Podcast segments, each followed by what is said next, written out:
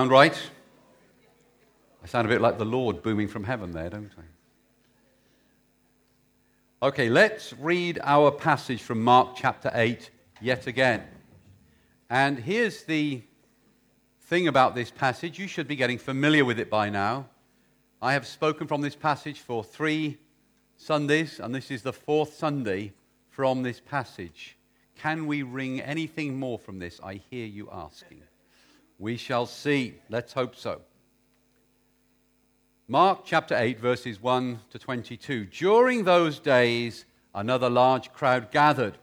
Since they had nothing to eat, Jesus called his disciples to him and said, I have compassion for these people. They have already been with me three days and have nothing to eat. If I send them home hungry, they will collapse on the way, because some of them have come a long distance. His disciples answered, but where in this remote place can anyone get enough bread to feed them? How many loaves do you have? Jesus asked. Seven, they replied. He told the crowd to sit down on the ground. There you are. It's scriptural to tell you to take your seats. When he'd taken, see, there's more in this passage than you realized. When he'd taken the seven loaves and given thanks, he broke them and gave them to his disciples to distribute to the people, and they did so. They had a few small fish as well. He gave thanks for them also and told the disciples to distribute them. The people ate and were satisfied. Afterwards, the disciples picked up seven basketfuls of broken pieces that were left over. About 4,000 were present. After he'd sent them away, he got into the boat with his disciples and went to the region of Dalmanutha. The disciples came and began to question Jesus. To t- oh, sorry, the Pharisees be- uh, came and began to question Jesus. To test him, they asked him for a sign from heaven.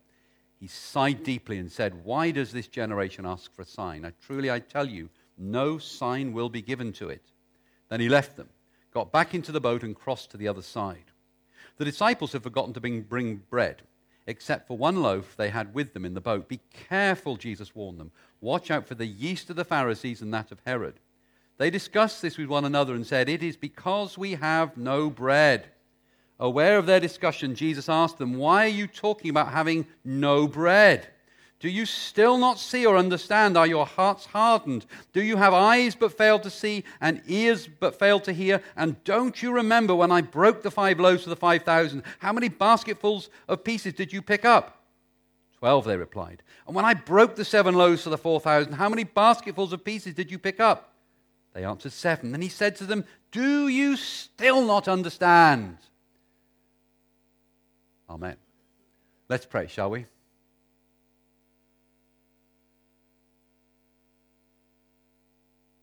Let's pray this together if you dare. You don't know what I'm going to say, so it's very daring.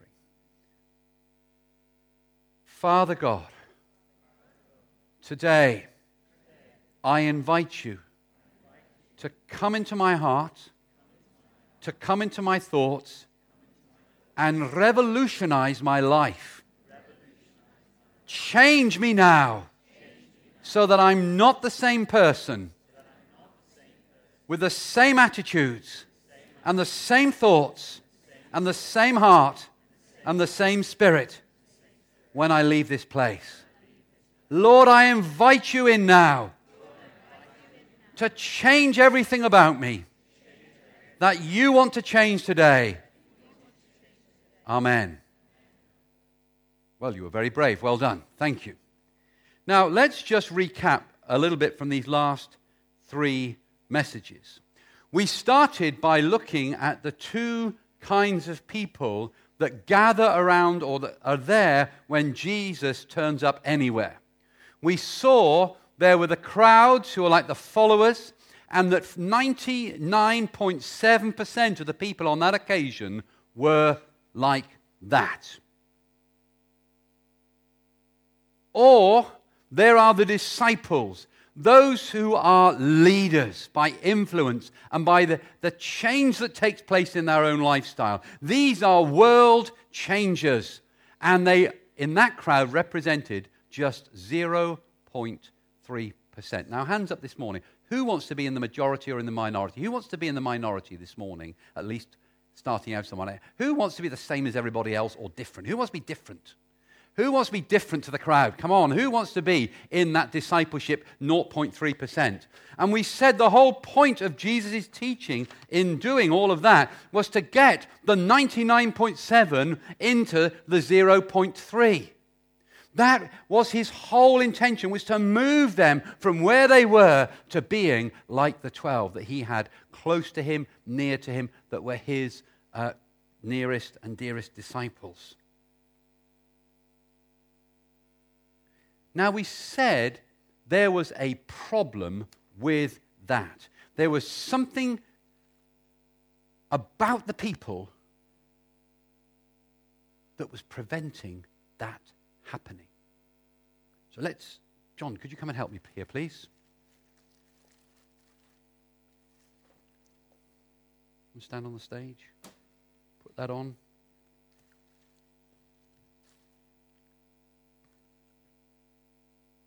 Now, you will have seen a lot in the news this week. Just hold that best you can. There we are. You will have seen a lot in the news this week. And the newspapers are giving to telling us we are in a lot of trouble as a nation at the moment because of this thing called Brexit.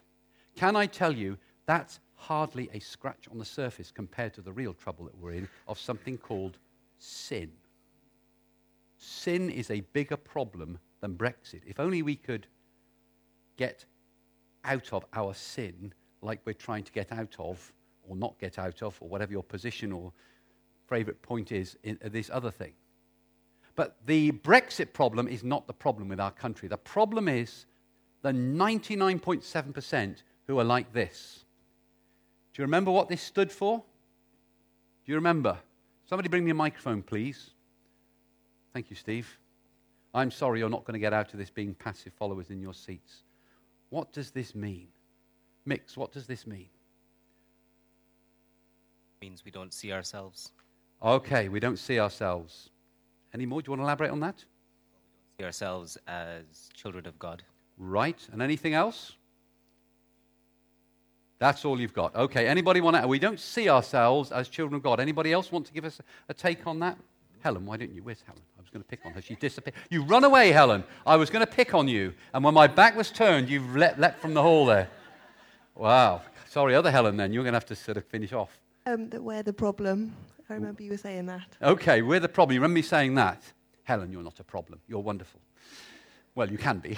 you are. you can be even more wonderful if we can get the blindfold off. Now, what does that blindfold represent, Busola? Help us out here. We see ourselves as world changers. Yes. If we could see ourselves as world changers, as who God has made us to be, as this is our purpose. But if we, if we don't see ourselves in that way, we are the problem. Now, John, would you like to take the blindfold off? No problem with John's self image here, then, is there? John, what do you see yourself as in that mirror? A world changer. Right answer, John, here. As week by week I've been giving you one of these, please put this on. You are a world changer. That means you are clergy, not laity. You are ministry, not just follower. You are someone who takes the ministry of the kingdom of God into this world and change yourself through the kingdom and change. John, you look pretty good in a dog collar, actually, does, doesn't it? Kind of suits him there. Ladies and gentlemen, I present you a world changer. Why don't you give him a clap? Now, John, my encouragement to you and everybody else is go and live like that leader. Put your shoulders back, your head high, have confidence, speak into those situations, don't be intimidated, uh, bring the kingdom and your qualification for doing that is saying, Jesus is changing me. The kingdom is at work in me. God is revolutionizing my life, and He can do the same for you. Amen. Amen. Glad you believe it, John. Thank you. Please take a seat.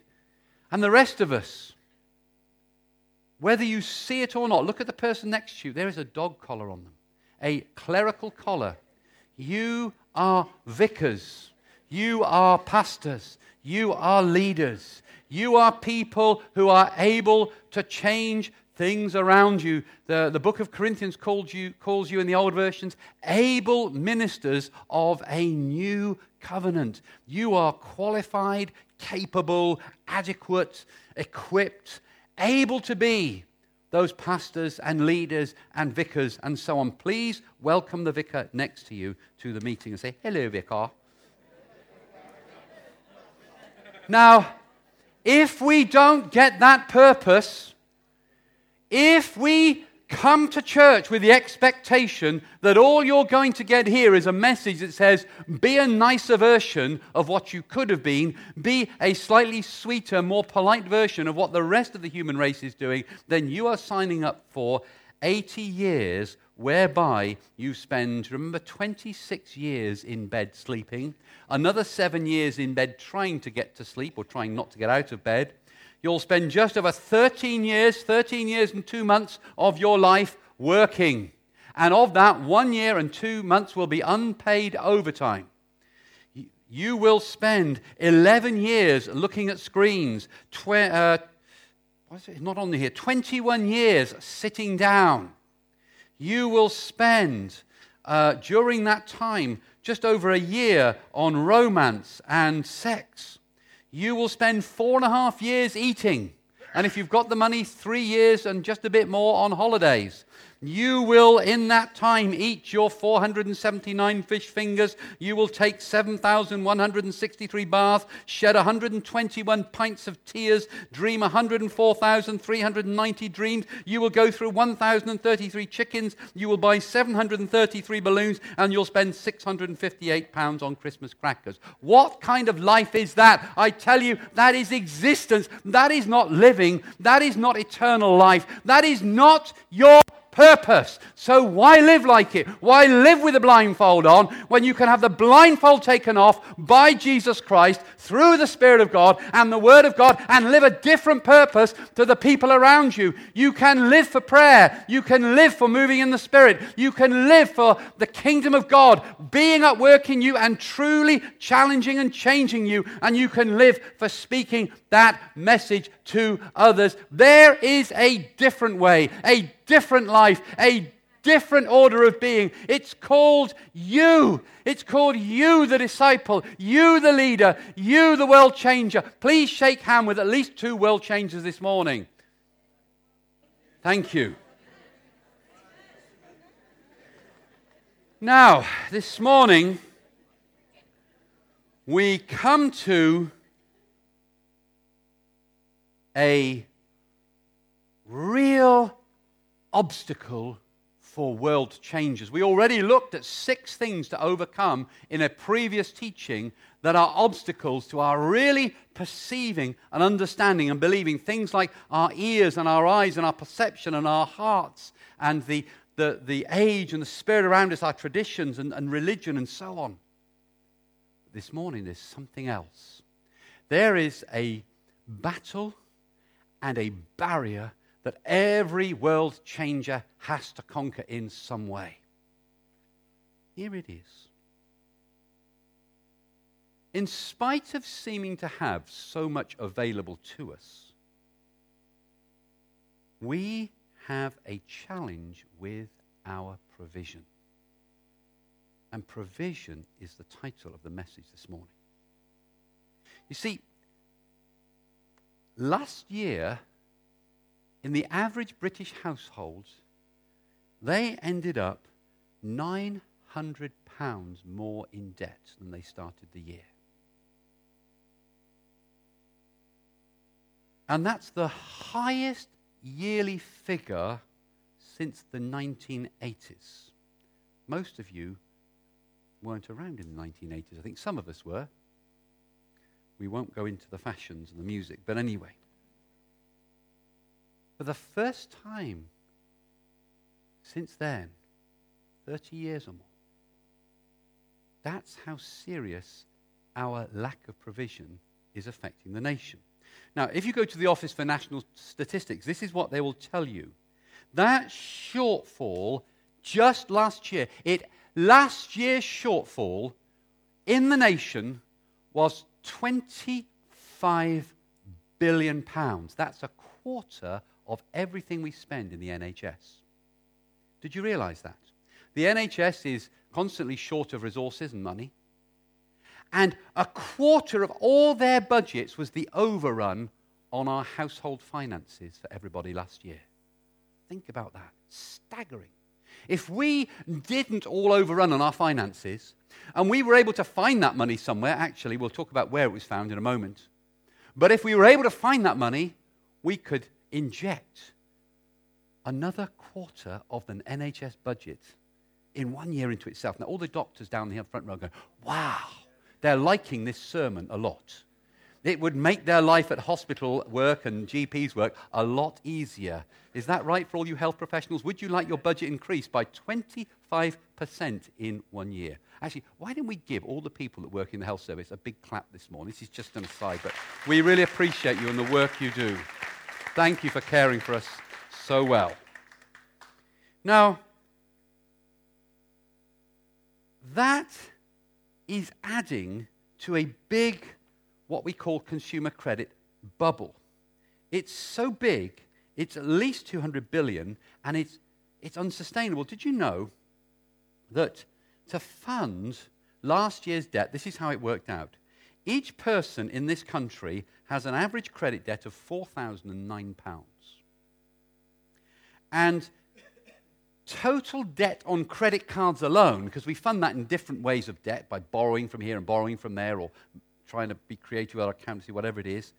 But credit cards alone, 70 billion pounds.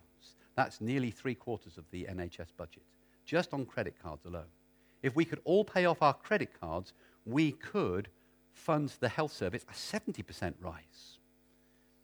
I know they're going to vote for me at the next election, all these hospital workers. Now, that works out to £2,586 on credit cards owed by every household in the country. Now, of course, some households don't owe that much. So if house number one in Acacia Drive doesn't owe anything, that means house number two owes double that amount. And if they don't owe anything, or they only owe £1,000, then house number three in Acacia Drive owes three times that amount. You can see how much debt and financial trouble our country is in. And listen, here is the problem with that £2,586. If we were to pay this off at the lowest possible payment rate each month, you know they give you a minimum payment each month. Do you know how long it would take you to pay that off? How long would it take you to pay that off? 10 years, 50, or we, 1,000 years? Never. Never. well, we've got all kinds of guesses here. You obviously think it's going to be long. It would take you 26 years and four months to pay off a debt of £2,586 with the minimum payment each month. Credit card interest rate is obscenely high. One of my own personal beliefs is the government should stop them setting interest rates that high. It is a punishment on people to have such a high interest rate. And if we get into debt of about £2,500, it will take you over 26 years. That's longer than a mortgage to pay off that debt without adding a single penny to it. That's the effect of like 23, 24% interest rate, that sort of figure they uh, often charge, keeps running away from you over time. You never catch up with it till right at the end. We have so many problems with money in our country that every day Citizens Advice Bureau handles a staggering 4,475 debt related cases. And every day in this country, 276 people go officially bankrupt. We have never had so much around us, and we have never had so much debt and problem handling our money. Now, if you're feeling a bit guilty and bad there, good, because I'm going to show you the answer in a minute, but first I want you to feel a bit bad, okay? So if you're feeling a bit bad, that's okay. That's, that's what the effect of this is. If you, if you feel sheepish and guilty, we're not out to condemn you. We just want to get the medicine into you, and you've got to feel a bit sick before you take the tablets. So I hope you're feeling a little bit sick now because this matters. This matters to world changers. This matters to leaders. One of the great ways we can say to people, hey, I'm different, is when your money and your provision is working for you at whatever level you live at. Do you know, I go to lots of meetings uh, where we get together with other pastors.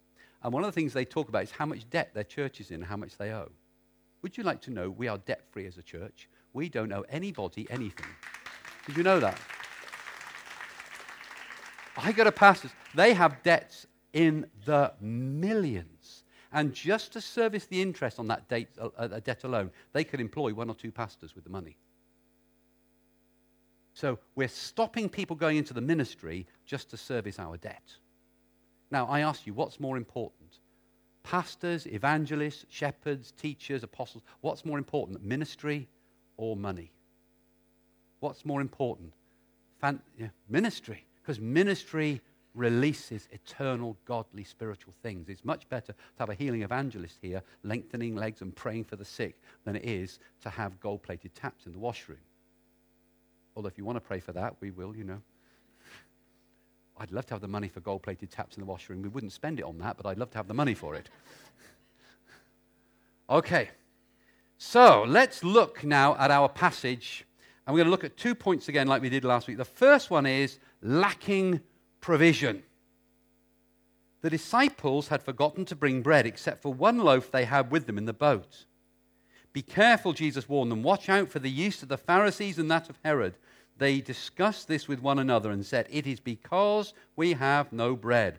Aware of their discussion, Jesus asked them, What are you talking about, having no bread? So, if we are ever to be world changers with the purpose of God in our lives really operating, we have got to conquer this one here and now, and I mean today in this meeting, something has got to switch in our hearts and minds now because this will hold us back. It was holding back these guys in the boat. Money, provision, finances. The secret is how to make them work for you, not you work for them. That's the secret of being a world changer. Now, you notice we pointed something out last time in our passage, the disciples are happy. I think there was a slide with that last point, wasn't there? Yeah, there you are. If here in our passage the disciples are having this discussion, we said before, discussion is usually a polite way of saying they were falling out with each other. Having an argument, a heated conversation, a disagreement, a difference, a fallout. They were blaming each other. By the way, discussions about, mar- about money are one of the top three reasons for marital breakdown infidelity, bad communication, and money. Those are the top three reasons in the nation why we are seeing so many marriages break up. So this matters. This matters right across the board. This is one of those uh, things that really brings stress and pressure in a marriage. Now, here's a little problem, and it's to do with British culture. Now, those of you that are not British by cultural background, this is your chance to sit back, feel jolly smug about yourself that you're not British, because I'm going to expose the British people to you, and you can say, Thank the Lord, I live in Britain, but I don't have to be British.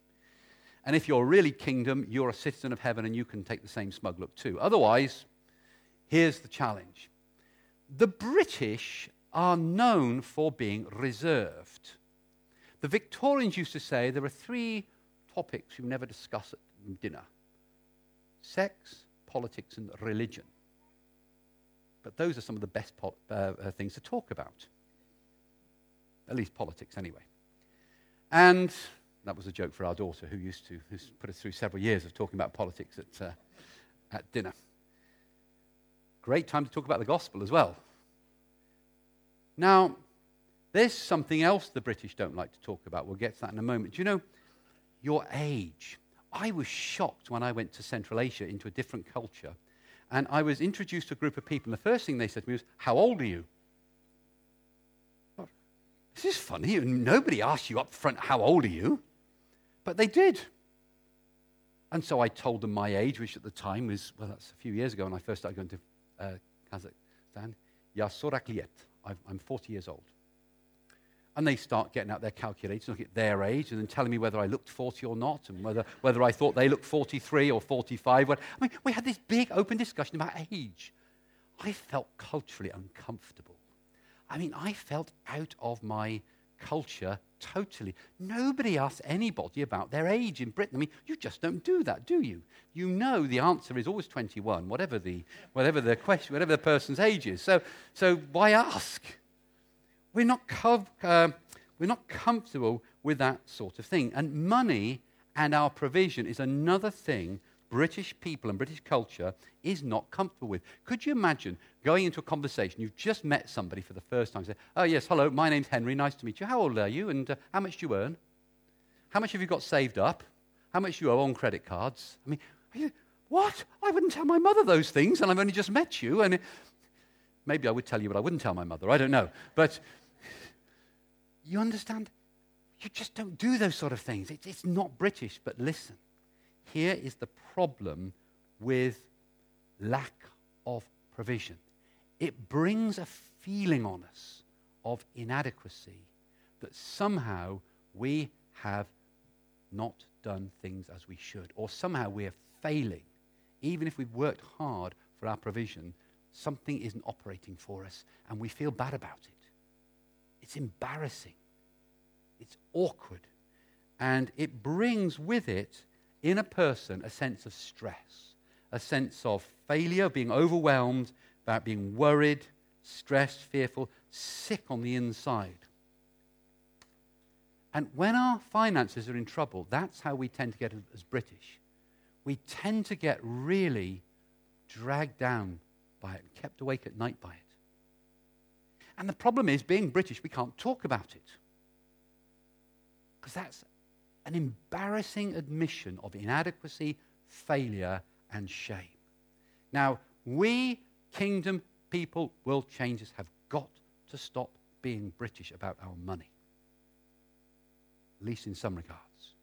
We have got to overcome this stigma, this mark, this social attitude of we can't talk about money. Did you know there are more chapters about money in the New Testament than there are about love? Yet nobody wants to hear a, uh, a sermon on money. They want to hear a sermon about love. Well, you know, we'll do some of that. But this matters because it has the ability to pull us down inside, to distract us and stop us ever being the world changing disciples Jesus has called us to be. It's a bit like being in a boat out on a lake where there's a leak in the bottom of the boat and you've only got like a, a, a, cup there, and as fast as you're throwing the water out, more water is coming in. And you try to move that cup faster and faster and faster to get the water out. And as much as you're moving it, the water's coming in faster than you can bail it out. And the worst of it is, there's no um, flare in the boat. You know those flares you can get in, in for rescue? You fire them into the air, a flare goes up, and the helicopter comes along and pulls you out before you drown because you're British, if you are, or because you're British in culture, if you, if you work like that, there's no flare you can fire or say, Help me, what do I do? I'm sinking. Please give me a bucket, or please come and help me, or give me some sort of patch kit, whatever you need to rescue from that situation. What do we do?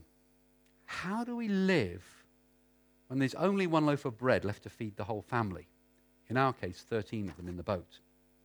The disciples' answer is to forget their world changes, to go back to being what they were fishermen and ordinary people, and to go back to being like they were. In other words, to be stressed, anxious, worried, fearful to the point of arguing and blaming. And here's the remarkable thing sitting in the same boat is Jesus.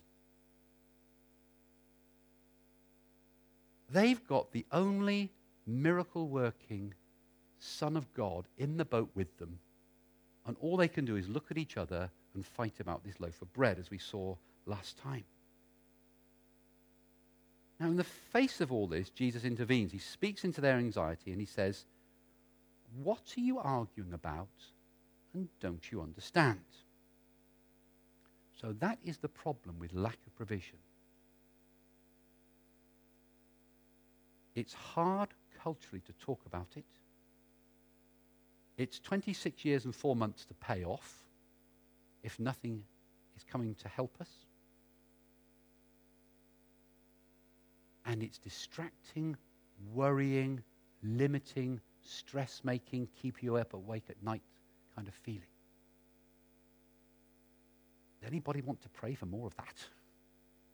Does anybody want to be released from that so we can be really on top of our finances and free to be the world changers we need to be? Well, here's my second uh, and last point here then supernatural provision. Say this with me like this supernatural provision. Supernatural provision.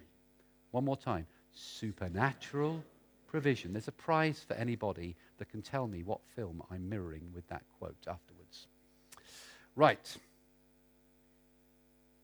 The problem of not having enough is overcome by supernatural provision. So let's, let's set this up here. Here, this is going to represent our boat. Um, I can't get all 12 on the stage. We'll get five, four or five disciples up here with Jesus, please. Please, can I have some volunteers to be Jesus and five of the 12 in the boat? And then we can see what's going on. Okay, guys, better. They don't look like first century disciples much, do they? So Paul's going to be Jesus because that's the Jesus end of the boat there. Okay. Oh, look, he's come ready, prepared as well. Look at that. Can you see?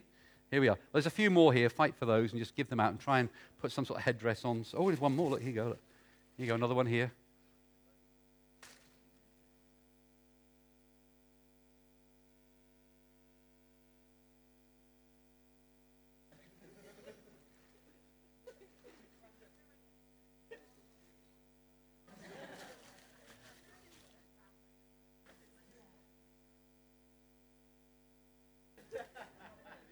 There will be a prize for the worst one at the end.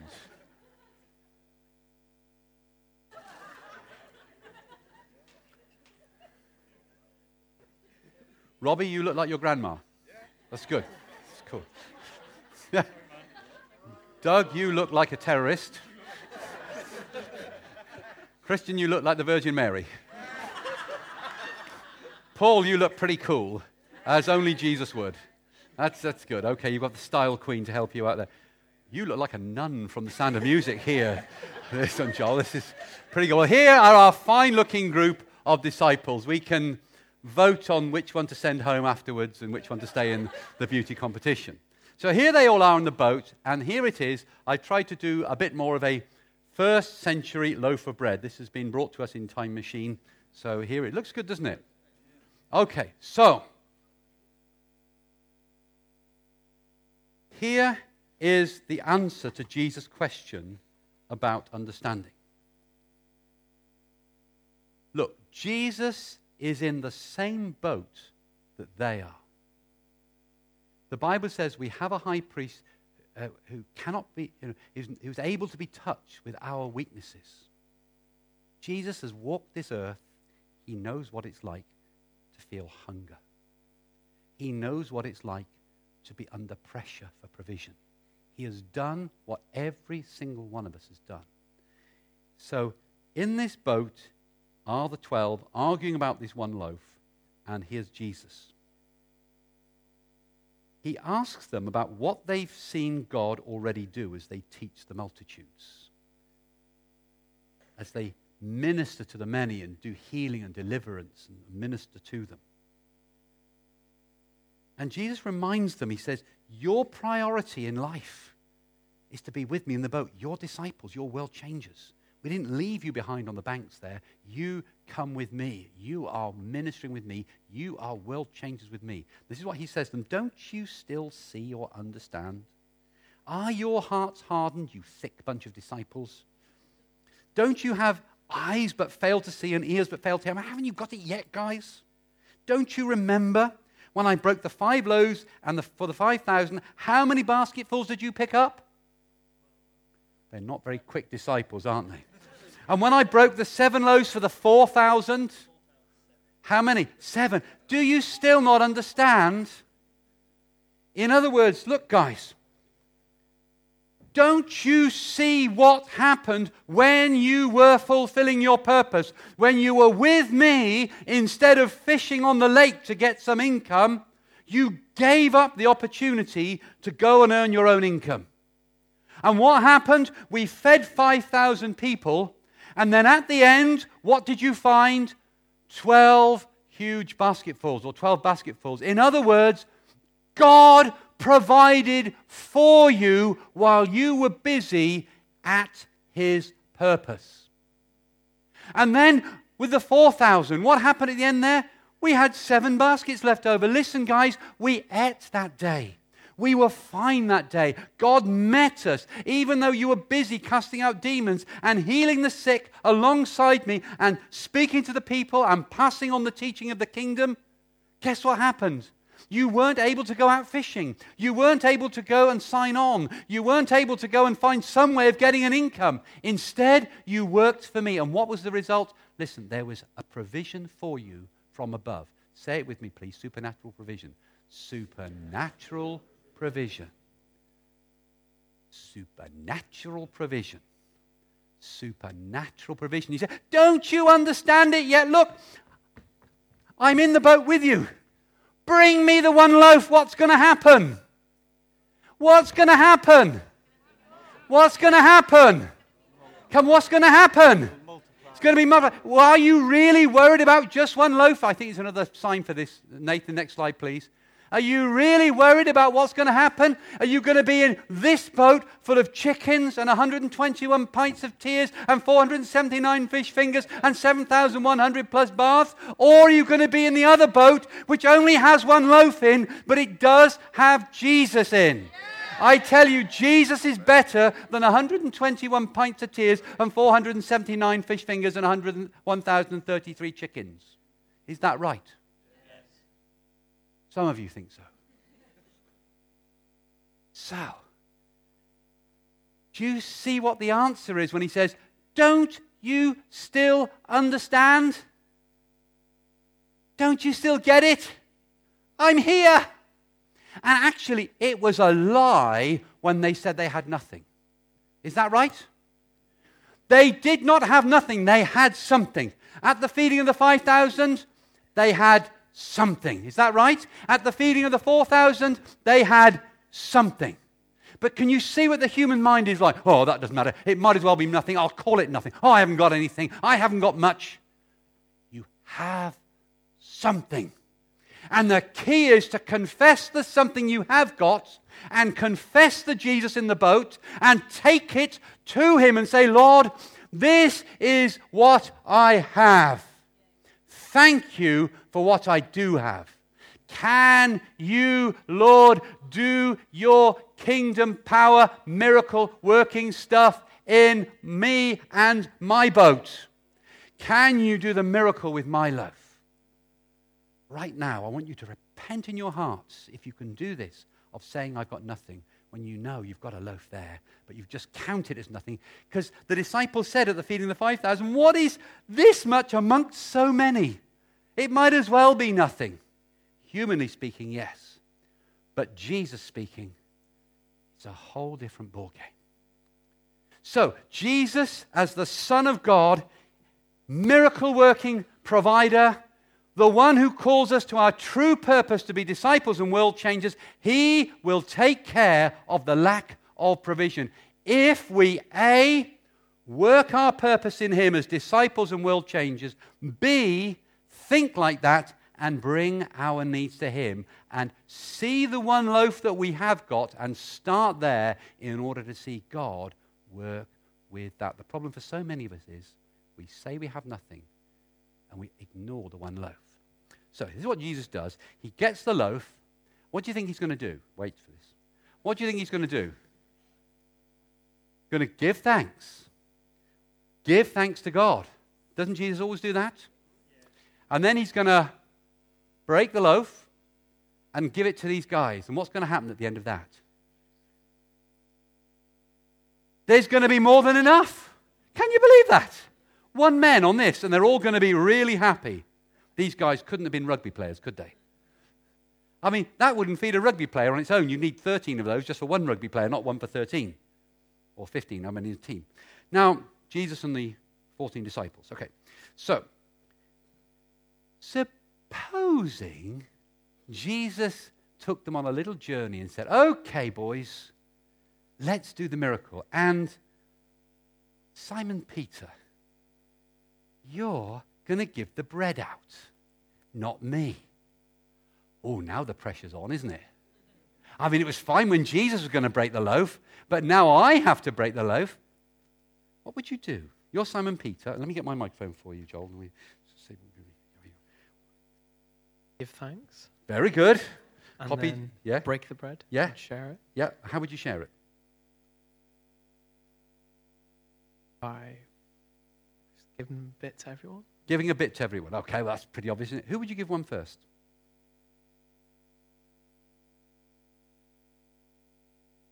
Who are you going to feed first, okay? You're going to give the guy next to you, okay? Who would you give the bread to first? Jesus. Ah. Ah. Now we got something here. For those that didn't go to Sunday school, the answer is always Jesus, all right? if in doubt, Jesus is the answer, all right? You see, we can think like poor old Simon Peter here. I give the bread, I do what Jesus and I just give him some and give him some and give him some. But if you really want to make this work well, if you were Peter in the boat and Jesus gave you the loaf and said, Okay, Peter, it's your turn to do what I did at the 5,000 and the 4,000. There's only 13 of us here, so not so much pressure on you, except you know these guys really well and they can throw you out of the boat. Do you do? Well, how much of the bread are you going to give Jesus? You've been promoted. You're Simon Peter now, Rob. Peter, you're not the leader of the disciples anymore. Okay, sorry. Your brother Andrew, he's the. Uh, okay, so Andrew, the disciple. How much of the bread are you going to give Jesus? All of it. Well, that's, that's really good. Good way of doing it. And Jesus has to give it back out. No, that's, that's cheating. You're getting away from it. Uh, sounds spiritual, but it's a, it's a cop out. How much are you going to give Jesus? Or another cop out. How much are you going to give Jesus? Stop prompting your husband here. How much are you going to give Jesus? Enough to do the miracle. No, you're doing the miracle. How much are you going to give Jesus? Wow! Wrong answer. God does not do equals. Did you know that? He gives five talents, two talents, and one talent. You think equal is a good thing? I tell you, that is a modern lie. That's another sermon another day. But God does not do equal, God does individual. He knows what each person needs. He knows how each one of you is built. He knows how each one of you is formed. He made you who you are. He doesn't do equal. He does personal and individual. And that is better than equal any time. Right. That's that little sermon over and done with. There's no extra charge. Right. Nobody has got this right. You're all fired as disciples, all right? Jump in the lake and swim for the shore. If I was Jesus, I'd be on my own in the boat. All this time I've been teaching you, and not one of you can give me the right answer. The only right answer I heard was from a young lady down here. Women, you are more intelligent than men this morning. Have you? No, let's, let's, let me change that statement. Women, you are more intelligent than men, period, all right? this is how it works. Are you ready for this? Right. There's your bread. Now, we're going to get a tenth because that's the Bible says you give that back to God. That's your t- Now, how can you get a tenth of that with any accuracy? You don't. You give about a tenth, but you're a bit generous, so you make it up a bit more. See, Jesus criticized the Pharisees because they tithe by, they would get the seeds, they would get the baked beans out of the tin. They go, one for God, nine for me. Two for God, another nine for me. Three for God. No, they would, you don't tithe like that. Some people tithe, they earn £1,118 a month, so they tithe £111 and 80 pence, or whatever it was. That's mint and dill and seeds, that sort of stuff. Make it 120 quid. Look, I can't. Some people would get a protractor and dividers out here and they'd measure it all out really equal. Look, Jesus, here's your 10%. Hang on to that and don't. Okay. This is going to go around the rest of you, okay? So we feed the 12 with what's left. Now, what happens the tenth that's left over. It's in Jesus' hand. Jesus, of course, is now in heaven, exalted and glorified, so he doesn't really need that bread. What does he do with it? Well, he sort of gives. Sorry? No, he doesn't give it to someone else who needs it. Sorry? He doesn't multiply it. No, he does something else. He gives it? No, he doesn't give it to the storehouse. These are good answers, but they're all wrong. He gives it to his disciples. You're, you're, you're warmer, Ross. The men are winning on the intelligence stakes again now. Come on. men, you're coming back. You're, you're, you're, you're doing better for the men today. Thank you. This is what he does. The risen Lord Jesus says, Andy Bowie, come here. I have called you to work for me. Here's how you fund it. You see, the 10% is to release the ministry of the work of God. It is to release the priestly ministry in the Old Testament. You know, the 10% isn't to pay for the building, they put other offerings out for that. When they built the tabernacle, they did not take the tithes. The tithes were for the priests. They took a massive offering, and people gave all that gold they brought out of Egypt, all that material, all those goods. They gave extra on top of the tithe. The tithe was for the priestly ministry, to release ministry. Do you know, in this country, we could release one person in every 10 if everybody tithed. Think about it, wouldn't it? If you had an aggregate or an average of 10% of people's earnings, you could release the 11th person to be a full time worker for God in some capacity. Wouldn't that be awesome? Now, here is, thank you, Andy, you can take the bread. Here, a couple more things.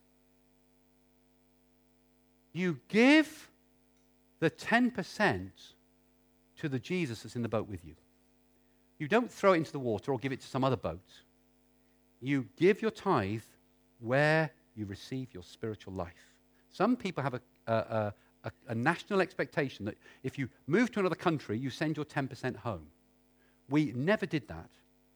I had a young disciple, he went to work as a missionary in Uganda. And I told him, You become a member of the national church there. You don't join some white expat community out there. You're not, if you want to do that, stay in the UK. If you go to Africa, you be African. So he did. He joined the church. A, a black African pastor was his pastor and leader. Marvelous man of God, tremendous godly man with a world ministry. And he tied to that church. Now, we still loved him, we still supported him from home as well. But he put his tithe into, because that, into that place because that's where his pastor was. That was the man he was releasing to give him ministry and cast out his demons and pray for him when he's sick and encourage him in the Lord and so on. And by the way, that pastor did extremely well. That's who you tithe to. The tithe releases the ministry of the work of God. And the rest then has to go round. Do you know how many people understand this? Do you know how many people have got the blindfold off? It's almost as bad as the st- statistics I've shown you up there. This is the last uh, survey that I got hold of from the Barna Association in America. In America, 17% of people who go to church claim to tithe. Just 17%. That's one, less than one fifth. And of those 17%, when they looked into them, only 3% actually tithed. So America is running all of that ministry on just 3% of what God says should be released to them. Hands up if you know they're going to be in massive trouble in the future. And I'll tell you why. The 3% that tithe are mainly over 40 years old. Tithing, giving tenth as a responsible, day by day, week by week thing is not something that the younger generations picked up on. It's something that faithful older generations have picked up on. And in American churches, at least, all their best givers are going to die in the next 15 years or have no income. You heard it here. There is a financial challenge coming to the church because when we take our loaf in the boat, we don't give that first portion to Jesus. We ignore him. And if we ignore Jesus in the boat, all we're doing is being back like we were, not being world changers. We're just being arguing disciples and uh, putting the money around however we can do it. Listen, if you don't give Jesus that 10% first, you'll never find it later. Did you know I was personally challenged on this soon after I became a Christian in the following ways? We used to have meetings in those days in the church I was in on a Sunday morning and a Sunday evening. We still do now. It's interesting how many came to the Sunday morning and how many come to the Sunday evening. I decided a few months after I became a Christian, there was, please sit down, Jesus, you're, you're fine. Um, we haven't finished with you guys yet. There's, there's more tests. There's more for you to do. And it's going to be more difficult than you thought. Okay. Did you know? We used to meet twice on a Sunday, and a few months into being a Christian, I was really delighted to have my life changed by the Lord Jesus. I was 18 years and one month old when I gave my life to Christ, and I was happy. I was thrilled, and this, this wonderful church was there for me, and some of my family were in it. And I used to go every week, and there was worship and prayer, and ministry and preaching, and it would encourage me and uplift me that God loved me, that Jesus really had forgiven my sins, and this is how we went on week by week. And I, I regarded church as something put on for me sort of like an expectation, almost like a right, really. Well, you know, the church buildings should be open. You should be able to walk in them any time, and they should be warm, and you should be able to go and pray wherever you liked. And never a thought for who paid for any of this. But one Sunday, I did something very bad, and God got me. I missed the meeting. Shh, please don't say, because my pastor never found out, and I'd like, I wouldn't like him to find out these days. But anyway, I, I missed the meeting because in our town hall that week was a famous guitar troupe with a famous lead guitarist on them, all this Spanish flamenco stuff, you know, all that kind of stuff. So I thought, wow, I'd love to go and see this flamenco guitar playing. So I booked a ticket and I paid a lot of money to go to this concert. So off I go to the concert on a Sunday evening, feeling very guilty that I'd skipped church. Very guilty that I'd skipped church extremely guilty that I'd missed church. Not trying to put anything on you, but I was so, so guilty inside. And when I got there, I had, I was in the second row. I mean, I'd paid top price for this seat. I, whoa. Well, on the guy came onto the stage, so he gets his. Oops, it's a bit better than that.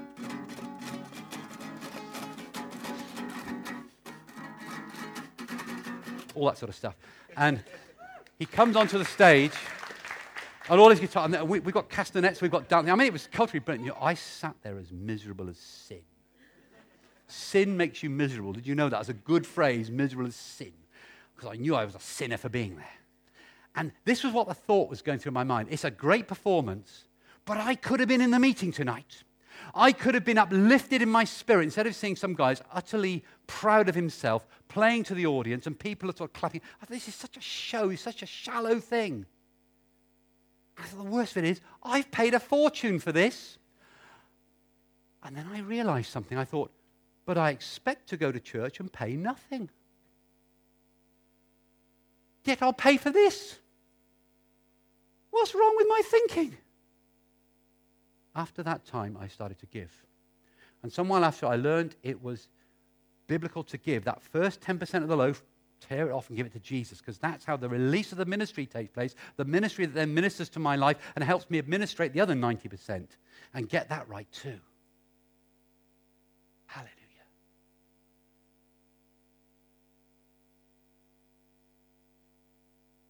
It's the same for all everyone is called upon to give 10%. Doesn't matter whether you earn a pound a week, 10 pounds a week, a thousand pounds a week. It's the same. That is how God releases the ministry, but it's also how he releases us to be world changers and make the rest go round. So by that time, I'd been a Christian a couple of years. I was giving fairly regularly, but I hadn't really got into properly tithing. But I heard a message like this, and I thought, I am going to take the plunge. I'm going to tithe. Now, in those days, we had a wonderful invention called a student grant. So I took 10% of the grant the government gave me, and I tithed it the very first time. And that left me with £29 for the rest of the term after I paid my fees and hall fees and everything else, I had to live on that. So it's about two pounds a week or three pounds a week for bus fares, lunches, everything else. And I tell you why I tithed. I didn't just tithe on the grant I was given, I also tithed on the fee for my tuition that was paid by the government. Because the Bible says bring the full tithe into the house, not half it. If it's half it, it's not a tithe or part of it. I was tithing on money I never saw but was being paid on my behalf. That was my faith. Do you know, I never, ever went short in those next three years. I always had enough. Every meal, every need was met. Sometimes very last minute. When I left university, I had no way of getting home. I was, had 32 pence in my pocket, and I was not able to afford the train fare or the bus fare home, the 85 miles back down the road. But that morning, God spoke to me and said, Clive, I put leaves on the trees, I can put clothes on you. When I got back from breakfast, a car was there waiting to take me home. I didn't even know it was going to happen. Somebody from my home turned up and said, We just felt the Lord speak to us this morning to go and pick you up and bring you home from university. That's the provision. That's the loaf multiplying. That's the supernatural provision. That's the way to live. You can't live like that if you don't give your first portion of the loaf to Jesus. It doesn't work. When you release that first portion, it releases something in the spirit. It allows God to move in your life. It sets you free from the love of money. Listen, you don't have to have money to have the love of money. You can have the love of money and be absolutely destitute, but be gripped with this fear that I'm not going to have enough. But it's giving to God first and being generous through life that releases the hand of God at the time you need it. I've been on every mission I ever needed to go on. God provided the money, usually at the last moment. He took me right to the wire in faith. But I've never not done any mission God's called me to for lack of resources or funding. God has a way. Say it with me, please. Supernatural provision. Supernatural provision. Now, guys, here's your little test this morning. I've got six of them here, so I'm going to work you in pairs like Jesus did the disciples. Right, you two, you're going to take this bank of chairs here. It's between you. Excuse me a moment, I've just remembered something. You'll see why.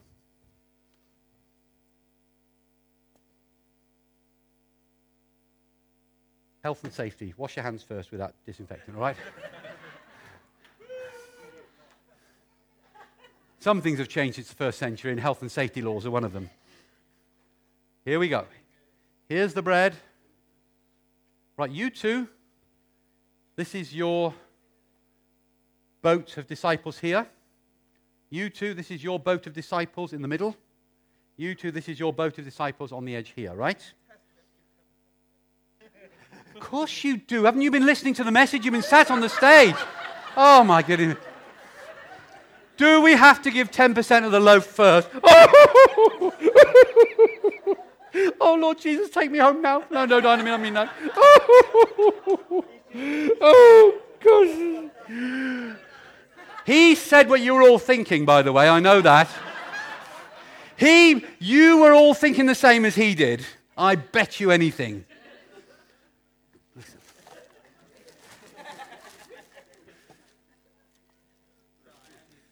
John, where's that blindfold? Oh, here we are. Welcome to my disciples, everybody. This is what they're really like, okay? You know, they're, they're really clever and smart, these disciples. You are more. How many of you were going to give me 10% of the loaf before you started giving it out? Come on. Hands up. honest, honest, honest. You put your hand a bit late there, Christian. I wonder if you're just going along with the, with the crowd there. How many of you were going to say give him 10% first?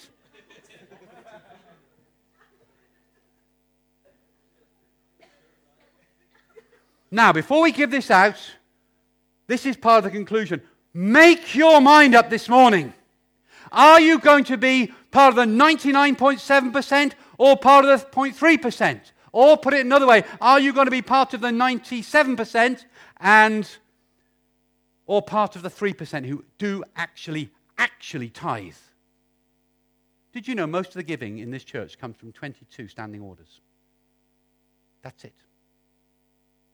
Now, listen, we're not after the amount, we're after the spiritual breakthrough as world changes in your life. If you only are a child and you get £2.50 a week pocket money, how much do you put in the offering? 25 pence. Listen, we need to teach our children to tithe. Our children did. They used to tithe on their pocket money. You can set this in place with your children now. Give them regular pocket money and then help them have the change to put money in the offering. This is where they learn godly spiritual principles of being world changers. This is what they learn to trust Jesus in the boat and not be like the rest of the world. You say I'm fanciful, okay, but I do not owe 1.75 trillion pounds like the British government. That's the difference. And we want that to be the difference in you. Now, are you ready? Disciples, are you learning? Do you still not understand? Okay, off you go then, disciples. Thank you, I receive your tithe. Thank you, I receive. Oh, that doesn't look like 10% to me. Uh, well, that was like 5%. I mean, come on. The jo- that's, no, come on, I want a bit more than that. I want the prop- bring the full tithe into the Lord's house. Come on. That's too. Uh, 10% should be easy math. That's why God chose 10%, so you could do the math, isn't it? Come on. No, that's far too much. Come on, let's get it right here. That's your. Oh, that's, oh, about it. I'll take it. Right. Now, make sure everybody has some. And while they're doing that, Sylvia Folds, come here, please. Sylvia, come here, please. Sylvia, 10% for the priests. I release you in the name of the Lord to be a minister for the gospel of Jesus Christ. That's your portion. See? Ben Doherty, come here, please. Here is your portion from the Lord to release you in the ministry. Thank you.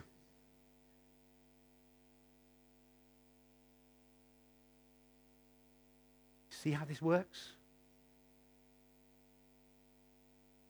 You see how this works? Does anyone else feel the call of God in their life to live all for the gospel? Really live? Here, we've got release now for the people.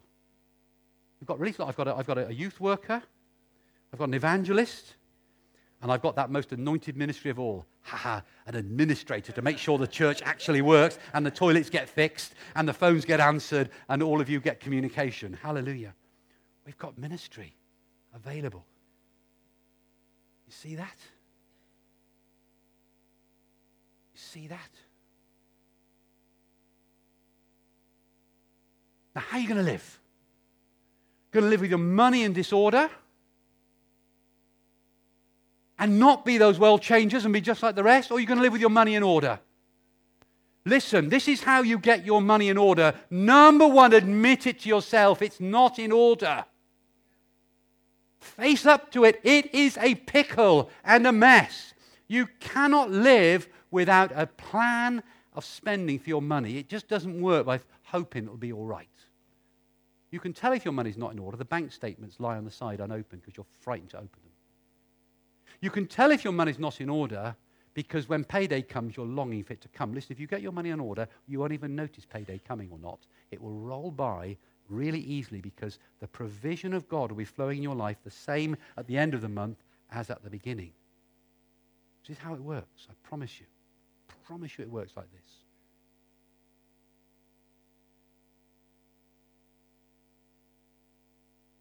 If your money is a mess, don't be British about it. Speak to your cell leader. We have practical ways we can help you look at your money. If you need proper professional registered help, and you have to be professionally registered these days to give certain kinds of counseling. We don't do that, but we will put you in touch with Christian people who can do that for you. We will do our best. If you just need your money ordering, because you're not in so much debt, but it's just a pickle and a mess, we can sit down with you, go through your finances, write it all out. Listen, you're going to have to be disciplined for a while.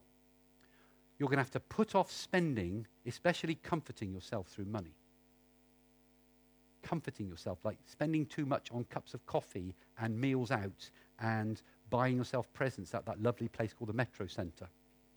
And more and more shops are closing there, by the way. We are in trouble as a nation. Is that not right? Next time you go around the Metro Centre, see how many shops are just painted fronts. Eat it, wear it, make it do. That is the secret of getting your money in order and have a plan. Eat it, wear it, make it do, and have a plan. Has everybody had bread yet? Has anybody not had any bread? We've managed to give everyone some bread. I fed you all before you're going home to lunch today, and we've released a children's worker, an administrator, an apostle evangelist, something like that anyway. See what's happened? That's what happens when Jesus is in the boat. With just one loaf of bread. That's what happens when Jesus is in the boat and we trust him instead of looking at the bread and starting arguing. That's what happens when we don't say, I've got nothing, but we say, even the little that I have, I am in faith bringing to Jesus. Get practical help from your cell leader. I expect them to be inundated this week with requests for help. That will be a good week. Put Jesus first. And remember this supernatural provision. Please say that with me again. Supernatural provision. That's how world changers live. Say it one more time with me. Supernatural provision. If we're ever going to be world changers, we have to conquer this one now. Because without the distraction and the worry of the loaf and arguing about it in the boat, we can be free to see Jesus in the boat and go with him in his world changing ministry even today. Amen? Have you learned something today? Has something touched your heart today? And stand with me, please, in prayer if that's the case. Uh, Christian, you can take the head thing off now, you know. It's, it's, it's all right. He's, he's quite taken with it. Okay. Now, I'm going to give you a, a minute to pray what you want to pray. Tell God whatever it is you want. To. We'll play some music in the background so that we, nobody will hear you. Right now, we want to pray. We want you to pray. Tell God what your commitment, what your thought is going to be.